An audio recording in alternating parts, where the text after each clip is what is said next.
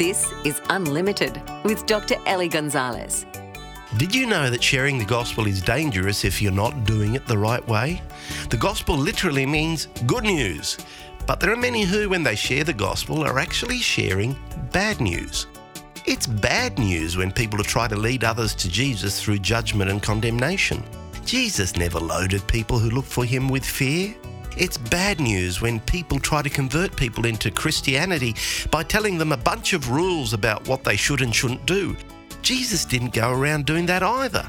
None of these things are good news. But what Jesus taught was good news. He taught that God loves us already and that the most important thing is to believe in Him, to have a relationship of trust in Him. Now, that's good news. And when this is your reality, then unforced and loving obedience, motivated by love, will naturally follow. For more, visit goodnewsunlimited.com.